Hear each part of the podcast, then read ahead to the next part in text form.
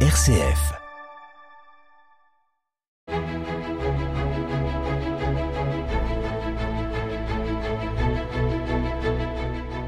Chers amis, bonjour et bienvenue pour un nouveau numéro d'Episcorama avec Monseigneur François Touvet en duplex depuis le studio de RCF Méditerranée. Monseigneur, bonjour. Bonjour Loïc et bonjour à tous.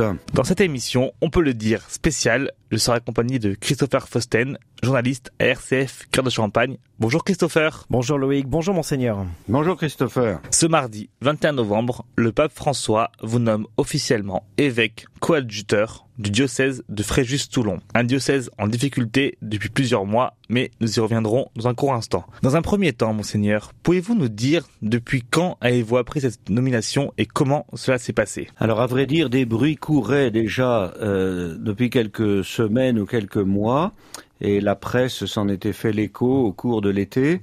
Euh, J'ai été contacté moi-même par le nonce apostolique le 7 octobre dernier et je l'ai rencontré le 8 euh, à l'Annonciature à Paris. C'est là qu'il m'a fait part de la décision du pape pour le diocèse de Toulon et donc en, en me demandant si j'acceptais de devenir l'évêque coadjuteur du diocèse de Fréjus-Toulon.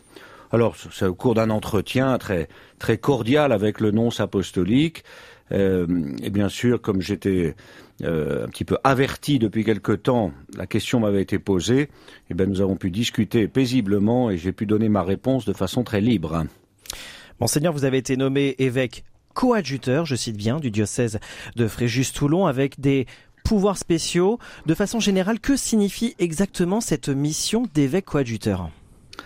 Alors, un évêque coadjuteur, c'est celui qui est envoyé auprès d'un évêque diocésain qui arrive ou qui approche de la fin de son mandat. Euh, l'évêque diocésain, parce qu'il a atteint un certain âge ou parce qu'il est très fatigué ou malade, euh, souhaite euh, assurer une succession paisible et, anticipée. Donc il demande au, pape de lui envoyer un évêque coadjuteur, c'est-à-dire un évêque qui va être auprès de lui et qui prendra automatiquement la succession au moment où l'évêque diocésain renonce à sa charge. Alors là, nous sommes dans une configuration un petit peu particulière. Euh, certes, l'idée avait été émise, euh, y compris par monseigneur Ray pendant la visite apostolique, qu'un évêque lui soit adjoint. Mais là, je suis donc envoyé par le pape euh, comme évêque coadjuteur pour travailler auprès de monseigneur Ray, mais avec des pouvoirs spéciaux qui couvrent un certain nombre de domaines importants dans la vie du diocèse.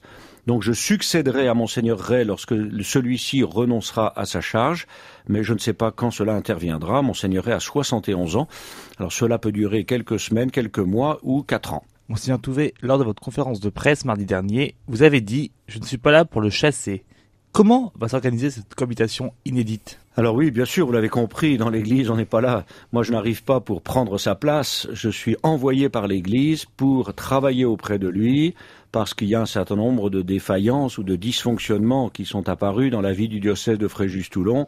Et c'est là que le, pape me confie des pouvoirs spéciaux. Donc cette cohabitation, euh, cette collaboration, elle est inédite, vous l'avez dit, Loïc, hein, c'est vraiment le mot juste. Ça fait deux évêques dans le même diocèse, en fait.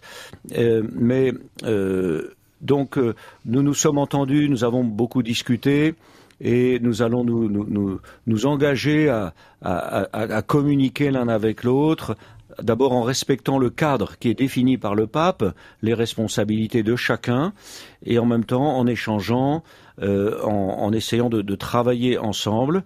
Nous avons déjà convenu aussi de prendre prochainement un petit temps de récollection, tous les deux ensemble, dans, dans un lieu, peut-être à la Sainte-Baume, dans des lieux formidables de, du, du Var, un sanctuaire magnifique nous allons enraciner cela, bien sûr, dans notre fraternité épiscopale, même si nous ne sommes pas de la même génération, nous n'avons pas la même histoire, la même formation, le même tempérament non plus, les mêmes, les mêmes qualités, les mêmes défauts.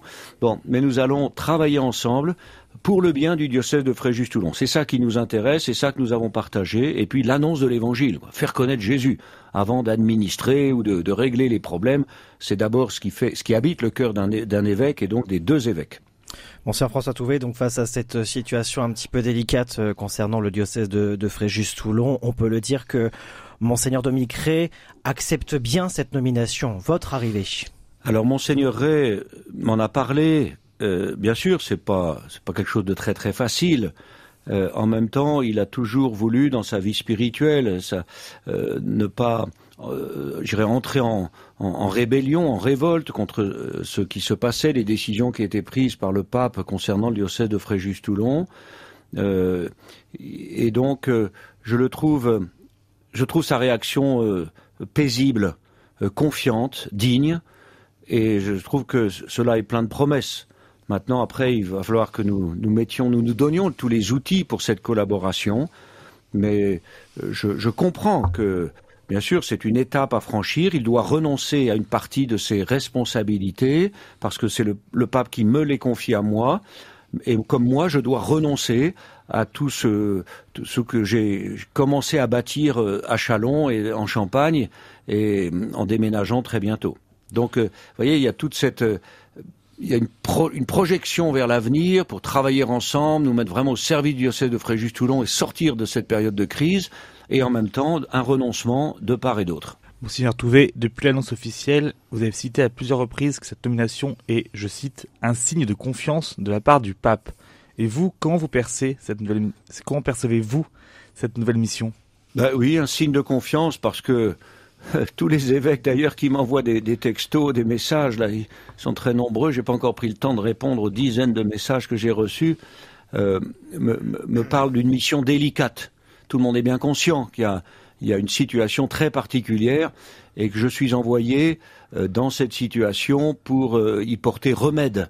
Euh, avec ce qui fait mon tempérament, ce qui a été mon expérience aussi depuis quelques années, et, donc euh, un signe de confiance de la part du pape qui ne veut pas euh, blesser davantage l'église de Fréjus-Toulon, euh, qui est en, souffrance, avec des décisions qui ont pu être mal comprises, qui ont pu poser beaucoup de questions. Et donc, euh, signe de confiance, je, je, je vois que j'ai un défi à relever, que l'Église me fait confiance. Donc, je vais travailler avec tous les collaborateurs ici. Je vais essayer de prendre le temps de faire connaissance et puis euh, assez vite, justement, dans certains domaines, pouvoir prendre des décisions et engager des, des processus pour pour remettre un peu le, le, le, le navire à flot là où il est, là où il a pu prendre un petit peu l'eau. Monsieur François Touvet en duplex depuis le studio RCF Méditerranée dans cette émission spéciale. Monseigneur, est-ce que cette nomination impacte votre rôle de président du Conseil pour la communication à la conférence des évêques de France? Non, je reste président du Conseil pour la communication, je reste et dans ce cadre-là, je, poursuis le travail que j'ai engagé en pilotant un groupe de travail sur les radios chrétiennes. Nous aurons des assises des radios chrétiennes d'ailleurs pour tous les responsables au mois de janvier à Paris. Je dirais le seul impact, c'est que je vais prendre plus de temps pour aller à Paris et pour en revenir. Euh, il y a le TGV direct, mais enfin c'est quand même plus long que depuis Chalon. Euh, donc je vais m'organiser autrement, mais je poursuis ma mission jusqu'au jusqu'au au moins au 30 juin, puisque mon mandat de trois ans comme président du Conseil pour la communication s'achèvera, et puis qu'on est dans un processus de, de réforme de la conférence des évêques, donc tout cela risque de changer. Mais je poursuis cette mission au sein de la conférence des évêques de France. Et vous quittez donc le diocèse de Chalon pour partir dans, je cite, une autre dimension. Comment décrivez-vous votre nouveau diocèse par rapport au, à l'actuel, on peut dire? Oui, alors il faut partir. Partir, c'est un arrachement. Euh, je ne vais pas m'étendre sur toutes les émotions qui m'habitent, mais elles sont là. Elles sont là et c'est toujours difficile de s'arracher. Je sais ce que c'est que de, larguer les amarres lorsqu'on part en bateau, lorsqu'on appareille pour quitter le port. Et je, verrai bientôt cela pour les, bateaux dans la rade de Toulon. Euh, mais comment je décrirais le diocèse de Fréjus-Toulon? Il faut que j'apprenne à le connaître. Ce que j'en vois, c'est que la population est très importante. Il y a 1, million 200 000 habitants, dont 80% sont sur la côte. Euh, avec toute une partie au nord du Var qui est beaucoup plus dépeuplée et, un peu plus déserte, même si les paysages sont magnifiques. Je vois qu'il y a un clergé très nombreux, environ 250 prêtres euh, qui sont de provenance très diverses, euh, des Français, beaucoup de prêtres venus de l'étranger, beaucoup de prêtres dans des communautés, communautés nouvelles, des petites communautés locales, donc euh, et un clergé assez jeune en majorité. Euh, donc je vois aussi que le nombre de communes est, de, est, bien inférieur à celui de, des communes de la Marne. Dans la Marne, il y a, enfin dans le diocèse de Chalon, 450 communes, et là dans le Var, c'est 150. Donc il y a des prêtres un peu dans toutes les paroisses. Il n'y a, a, pas de grandes paroisses avec des regroupements de villages comme nous avons. Donc je vais devoir aussi accentuer la collaboration avec les fidèles laïcs. Euh, je vais donc euh, essayer de, de, de, suivre tous les, les, les, cas, les dossiers particuliers des personnes ou des communautés. Donc c'est un diocèse qui a un grand potentiel, euh, beaucoup de monde, beaucoup de gens engagés, une dynamique d'évangélisation et de mission qui est affirmée avec des plans missionnaires dans les paroisses. Après, ben, il faut voir comment ça se traduit sur le terrain et comment accompagner cela. Mais je retrouve un peu cette veine, vous voyez, cette veine de l'évangélisation. Monseigneur Ray est habité par cela depuis des années. Donc là, nous nous retrouvons bien. Après, c'est dans la mise en œuvre, etc. On verra comment ça va se, se mettre en place. Donc, un, et oui, puis alors il y a le séminaire, il y a quand même la formation des séminaristes, c'est très important ici. Il y a donc le, le séminaire de la Castille, euh, là où je vais résider d'ailleurs, un très beau domaine viticole de 160 hectares. Euh, et donc il y a une soixantaine de séminaristes euh, pour le diocèse qui sont en formation là, plus un autre séminaire à Toulon du néo-catéchuménat avec une dizaine de séminaristes. Donc euh, là, c'est une toute autre dimension pour moi d'accompagner ce, ce, processus de formation et, et, et, et d'éveil des vocations. Monseigneur François Touvet, revenons à votre départ du diocèse de Chalon. Alors vous le disiez à quelques instants, c'est un arrachement pour vous. Malgré tout, comment préparez-vous votre, votre départ qui se fait assez rapidement, on peut le dire Oui, il se fait rapidement pour, deux raisons, si je puis dire, et, l'expliquer à nos auditeurs en Champagne. D'abord parce que la nomination, nous espérions que la nomination puisse être publiée bien plus tôt qu'elle ne l'a été, euh, avec peut-être 10 ou 15 jours euh, d'anticipation, mais euh, ça suit tout un parcours très complexe entre l'annonciature, enfin le Saint-Siège et le gouvernement français. Donc c'est ainsi. Donc les dates étaient prises, si vous voulez, parce que l'Église me demande de, de rejoindre le Var sans tarder parce que justement il y a cette situation que nous avons décrite et que je suis attendu pour exercer cette mission de coadjuteur avec tout l'apaisement à, donner. Donc euh, les dates étaient prises et il me faut euh, bien sûr euh, eh bien dire au revoir et, et, merci surtout au diocèse de Chalon, à tous mes amis, tous mes frères et sœurs dans le diocèse, tous ceux avec qui j'ai travaillé, tous ceux que j'ai rencontrés, tous ceux que j'ai accompagnés vers le baptême, vers la confirmation. Enfin, j'ai vécu des choses absolument formidables. Il y a eu aussi des croix, des épreuves très lourdes euh, sur lesquelles j'ai pas trop trop envie de revenir, mais elles sont là. Euh, voilà, tout ça, ça a été vécu. Donc, je, il faut que nous portions ça devant le Seigneur, dans l'Eucharistie. Ça sera donc le dimanche 3 décembre euh, à la cathédrale à 16 heures, où j'invite vraiment tout le monde à nous rejoindre pour une belle célébration euh, et que nous puissions chanter Dieu pour ses merveilles, lui demander pardon et puis nous laisser guider par sa parole. Voilà. Et donc après, ben, c'est le déménagement qui, qui intervient euh, dans les tout premiers jours de décembre. Euh, le déménagement très matériel, hein, et pour que je puisse m'installer dans la première semaine de décembre et être accueilli à Toulon le 10. Monseigneur Touvé, euh, on parlait il y a quelques instants de, de cette nouvelle mission en tant qu'évêque coadjuteur de ce diocèse, Fréjus-Toulon. On parle souvent, on cite, on entend souvent ce mot sauveteur, euh, être sauveteur de, pour ce diocèse. On sait que en parallèle de votre mission d'évêque de Chalon depuis bientôt euh, depuis huit ans, on peut le dire maintenant, vous avez été aussi à la gestion de la dissolution de la communauté du Verbe de vie. Comment euh, apercevez-vous ce, ce terme sauveteur pour vous dans cette nouvelle mission? Je ne l'emploierai pas je ne l'emploierai pas. Euh, je ne suis pas le pompier de service, je ne suis pas le messie non plus. Euh, je suis un serviteur, je vais apporter toute, ma, ma, personnalité, mon expérience pour, aider euh, le diocèse de Fréjus-Toulon à sortir d'une période difficile avec beaucoup d'incompréhension, d'interrogation, de tension, de, quelquefois de fractures ou de divisions. Bien. Je vais le faire auprès de l'évêque diocésain, monseigneur Ray. Mais sauveteur, non, il faut. Je viens vraiment humblement comme un frère évêque. Je viens en serviteur. Euh, c'est vrai que mon expérience au Verbe de vie m'a beaucoup marqué.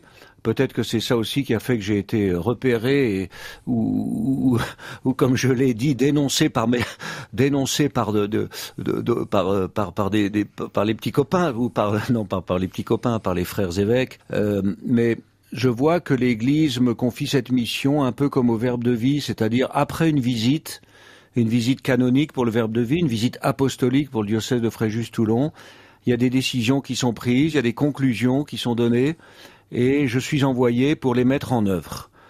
Voilà, donc peut-être que le Seigneur m'a donné cette, cette aptitude, cette capacité à, à, venir dans un esprit de dialogue, de bonté, d'écoute, de bienveillance, euh, travailler à, à, redresser, à ajuster euh, ce, qui, ce qui le nécessite, ce qui le mérite, et le faire avec euh, avec à la fois enfin la vérité, euh, l'autorité nécessaire, euh, fermeté, puis le, surtout le courage et puis le fait d'assumer les décisions. Une fois qu'on a pris des décisions, même si ça fait un peu mal, eh bien, il faut ensuite les assumer, il faut accompagner la, la, mise en œuvre de ces décisions. Voilà, donc j'ai changé de devise à cette occasion. Vous savez que j'avais comme devise épiscopale omnibus omnia, c'est-à-dire je me suis fait tout à tous je voulais, c'était en reprenant les mots de Saint Paul dans sa première lettre aux Corinthiens, euh, chapitre 9, verset 22. J'avais repris cela parce que ça me touchait beaucoup de me dire je dois être entièrement donné à tout le monde, sans faire de distinction, de discrimination, sans faire les, voilà, sans de, privilèges ou je ne sais quoi. Et là, je garde ça gravé dans mon cœur parce que c'est une très belle devise, mais j'ai choisi d'en prendre une autre pour m'adapter davantage au contexte local du diocèse de Fréjus-Toulon. Donc c'est le psaume 84, verset 11. C'est le verset suivant. Amour et vérité se rencontrent. Voilà. Misericordia et veritas. Donc à la fois la miséricorde, la bonté de Dieu, dont je dois être le témoin, euh, et en même temps la, vérité, parce qu'il faut euh, prendre les, questions, les dossiers, les situations avec avec un oui, avec objectivité et, y porter pour y porter remède. Monsieur Touvé, vous disiez dire merci à vos frères et sœurs. Je vous propose de faire un peu un bilan de vos huit années passées au sein du diocèse de Chalon. Quelles sont vos belles œuvres? Alors c'est difficile pour moi de le dire. Je, préférais que ce soit d'autres qui me disent, bah, écoutez, voilà, voilà tout ce qu'on a pu faire de beau. J'ai essayé, j'ai essayé, j'ai fait de mon mieux. Euh, on m'avait demandé, l'administrateur diocésain de l'époque, le jour de mon ordination épiscopale, c'était le père Joël Morlaix, il avait dit que j'étais attendu dans le diocèse pour un renouveau missionnaire. Ah ben voilà, je m'y suis employé du, mieux que j'ai pu, en m'inscrivant d'ailleurs dans la dynamique euh, euh, demandée par le pape François, hein, qui, dans la joie de l'Évangile, en 2013, demandait que toutes les communautés, toutes les paroisses, les diocèses, les familles, les écoles, tout le monde engage un processus de conversion pastorale et missionnaire. Donc il y a le projet Prophète de l'Espérance, suite à tout un processus que nous avions engagé pour dialoguer, pour écouter, pour recueillir des questions, des pistes. Euh, et puis ce projet, ben, il faut le mettre en œuvre. Voilà, je crois que c'est principalement ce que j'ai voulu essayer de, faire. Alors il y a des réalisations, on peut se réjouir de l'arrivée des sœurs bénédictines de Montmartre au sanctuaire de l'Épine il y a deux ans. Je crois qu'on a réussi à mettre en place des équipes de prêtres dans les espaces missionnaires, hein, pour la plupart sur le même modèle. Ils sont regroupés euh, dans un, logement euh, sous le même toit, mais chacun ayant son appartement. Puis à eux de partager la vie, la vie de prière, la vie fraternelle, et puis le ministère dans, dans des grands espaces qui regroupent jusqu'à 121 villages hein, pour l'espace missionnaire de l'abri. Voilà, j'ai été heureux d'accompagner les équipes de conduite des paroisses, et on est en train d'ailleurs de, de remettre à, jour le, texte de référence pour ces équipes paroissiales. Euh, et puis tout l'accompagnement des jeunes, la pastorale des jeunes. J'ai la joie d'avoir deux séminaristes, deux jeunes hommes qui se préparent à, devenir prêtres. Donc euh, voilà, il y a toute une dynamique d'ensemble qui, euh, qui, je crois, est là au service de la mission dans le diocèse. encore une fois, tout n'a pas été réussi. Je suis conscient de mes échecs, je suis conscient de mes lacunes. Euh, il y a des choses qui me sont encore lourdes dans le fond du cœur parce qu'il y a pu avoir des incompréhensions avec tel ou tel, euh, que ce soit de ma faute ou de la faute de l'autre, hein, parce que bon, il faut regarder les choses avec objectivité. Euh, mais ça, ça fait partie de la croix que porte que peut porter l'évêque. Mais en tout cas, vraiment, je, veux dire ce, ce, cette attention que j'ai voulu porter à la, à la dynamique missionnaire, et puis en même temps à, à la représentation de l'Église dans la société civile. J'ai été très attaché à cela aussi, dans la rencontre avec les autorités, la présence à des événements de la ville de Chalon ou du département. J'ai beaucoup accompagné l'enseignement catholique au nom de, des, des deux évêques, d'ailleurs de Reims et de Chalon. C'est moi qui étais le délégué pour accompagner toute la, la direction interdiocésaine de l'enseignement catholique. Voilà, je suis heureux qu'on ait pu mettre en place quelque chose pour l'accueil des migrants, le bon samaritain depuis plusieurs années, pour accueillir des, des, personnes ou des familles de migrants qui attendent leurs papiers. Enfin, il y a beaucoup de choses à dire, beaucoup de choses à dire. Et puis l'accent mis sur la liturgie aussi. Euh, tout le monde a pu repérer que je, voilà, j'ai à cœur que les liturgies soient belles, soient dignes, soient solennelles, parce que c'est pas notre petite affaire comme ça, mais c'est la célébration du mystère de la, mort et la résurrection de Jésus. Et donc c'est le culte que nous rendons à Dieu, et, nous voulons chanter sa louange. Et donc c'est très beau de voir une action liturgique euh, qui, est, qui est belle et digne et qui, qui, qui, qui nourrit la prière, qui nourrit le, le, le cœur de chacun. Voilà, je pourrais peut-être dire encore beaucoup de choses, mais La liste est, très très longue et j'ai envie de vous faire un petit clin d'œil et je pense vous faire sourire depuis euh, RCF Méditerranée, monseigneur. C'est bien sûr parmi euh, tout ce que vous avez pu mettre en place au sein du diocèse. Un cas exceptionnel pendant ce temps de Covid, c'était cette messe en voiture. Ah oui, ça c'est sûr. Ouais. Alors à Toulon, à Toulon, je ferai la messe, à la, la, messe sur le, sur le, sur la piste d'envol du porte-avions peut-être. eh ben, on vous, on vous, on vous relève le défi.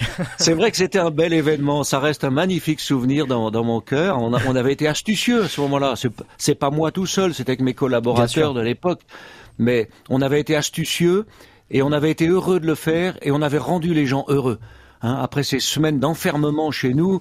Euh, de se retrouver comme ça, même si chacun était dans sa voiture. Mais je me souviens de la joie, la joie qui avait, qui était exprimée ce jour-là. On a fait ça deux dimanches de suite. Tout à fait. 300 voitures, puis 400 voitures le dimanche suivant.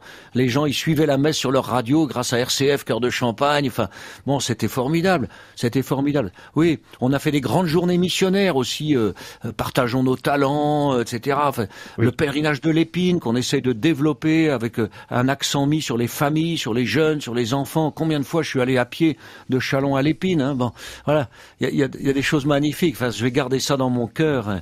Je vais garder ça. Puis la collaboration avec les prêtres, avec les diacres, les équipes de laïcs. Oh, c'est tout ça, c'est très beau. Je dis merci, mon Dieu. Hein. Monseigneur, une messe d'action de grâce se tiendra le dimanche 3 décembre à 16h à la cathédrale Saint-Étienne de Châlons-en-Champagne. En attendant, vous êtes depuis mardi administrateur apostolique. Quelle est la différence? Ça, c'est une bonne question. Euh, donc, j'étais évêque de Châlons. Euh, comme je suis maintenant nommé évêque coadjuteur de Fréjus-Toulon, je ne peux pas être deux fois enfin, évêque en deux endroits différents. Voilà. Donc, euh, je suis administrateur apostolique. Apostolique, ça veut dire que j'ai reçu l'ordination épiscopale, je fais partie du collège épiscopal, mais maintenant, jusqu'au 10 décembre, je vais administrer le diocèse. C'est-à-dire que je vais simplement gérer les affaires courantes euh, qui sont là, mais sans prendre aucune décision qui engagerait maintenant l'avenir du diocèse de Châlons. Voilà, je suis là. Euh, bien sûr, c'est la période en même temps il faut faire, il faut dire adieu, il faut faire le déménagement. Mais euh, c'est sous ma responsabilité encore. Hein, le diocèse de Châlons reste sous ma responsabilité, juste pour les affaires courantes, sans engager l'avenir. Et à partir du 10 décembre, eh il y aura une nouvelle phase. Euh, L'administrateur apostolique que je suis ne sera plus là, et il faudra élire un administrateur diocésain. Donc à, à, partir de ce moment-là, comment va se dérouler justement cette euh, cette élection entre guillemets? On peut dire que c'est une élection. C'est une élection. Oui, c'est une élection. Alors il existe dans chaque diocèse, le droit de l'Église prévoit qu'il existe un collège des consulteurs. Ce sont des prêtres du diocèse nommés par l'évêque pour cinq ans. Bon, il se trouve que leur mandat expirait en 2023 et j'ai renouvelé le collège des consulteurs en mai dernier, en 2023. Donc ils sont sept prêtres et euh, sous la conduite du doyen, donc le plus ancien d'entre eux, euh, ils se réuniront une fois que je serai vraiment parti, une fois que je serai accueilli, installé comme coadjuteur à Toulon le 10 décembre. Ils auront huit jours pour se réunir, pour euh, discuter entre eux et procéder à une élection. Ils, ils voteront parmi, ils éliront un prêtre qui exerce son ministère dans le diocèse. C'est pas forcément un prêtre incardiné au diocèse, ça peut être un prêtre venu de l'extérieur qui exerce sa mission dans le diocèse, mais ça peut être un prêtre incardiné au diocèse. Il n'y a pas de critères d'âge, il n'y a pas voilà. Ils vont donc élire un prêtre qui sera administrateur diocésain s'il accepte cette charge C'est-à-dire qu'il il va diriger le diocèse, gouverner le diocèse, les, gérer les affaires courantes, sans prendre de grandes décisions qui engagent l'avenir, et il devra tout faire pour préparer l'arrivée d'un futur évêque à Chalon. Mais il participera à ce titre aux travaux de la conférence des évêques de France euh, pendant tout son mandat d'administrateur diocésain. Voilà, j'espère que je suis clair. Très clair. compliqué. Très clair, monseigneur. Avant de conclure, avez-vous un dernier mot brièvement à partager aux, diocésains de Chalon? Ben écoutez, je redis, je redis un, immense merci du plus profond de mon cœur, euh, un merci fraternel, un merci amical, un merci paternel, un merci épiscopal. C'est là que j'ai appris à être évêque, à exercer ma charge. Encore une fois, je l'ai pas fait de façon euh, toujours exemplaire, certainement. Donc je demande pardon. C'est le deuxième mot qui me vient à, l'esprit, qui me vient à cœur. Je demande pardon à tous ceux que j'ai pu blesser, tous ceux qui ne m'ont pas compris. Euh, on a peut-être manqué de dialoguer. Bon, voilà, il y a beaucoup de choses. Rien n'est jamais parfait dans la vie, je le reconnais humblement. Et puis surtout, je dis pour l'avenir, voilà, euh, il faut il faut veiller à la fraternité, il faut veiller à, à se nourrir de l'espérance. Voilà, prophète de l'espérance. Si, si, chacun peut graver ces mots-là dans son cœur, c'est le projet missionnaire du diocèse de Chalon. Euh, la phrase, l'expression, elle n'est pas de moi, elle est de Saint Jean-Paul II. Euh, j'invite chacun, de tous ceux qui m'écoutent là aujourd'hui, au moment où je vais quitter le diocèse de Chalon, euh, chacun à devenir, à être un prophète de l'espérance. Voilà, c'est ça qui, qui nous aidera à, donner, à offrir le nom de Jésus et, et à continuer dans la confiance au cœur d'un monde qui est bien difficile. Voilà, prophète de l'espérance. Hein. Soyons des prophètes de l'espérance. Merci. Monsieur François Touvet, permettez-moi au nom de toute l'équipe de RCF de vous remercier pour ces années passées en Champagne, de votre disponibilité pour RCF, de votre présence et votre écoute attentive. On vous souhaite bien sûr une très belle réussite dans votre nouveau ministère sous le signe de la foi et de l'espérance, comme vous venez de le dire il y a quelques instants. Merci Monseigneur. Merci Christopher, merci Loïc, merci à tous nos fidèles auditeurs sur RCF Cœur de Champagne. Et je vous dis à très bientôt euh, pour cette messe du 3 décembre à la cathédrale de Chalon. Merci monseigneur. Et quant à nous chers amis, on se retrouve la semaine prochaine ou en podcast.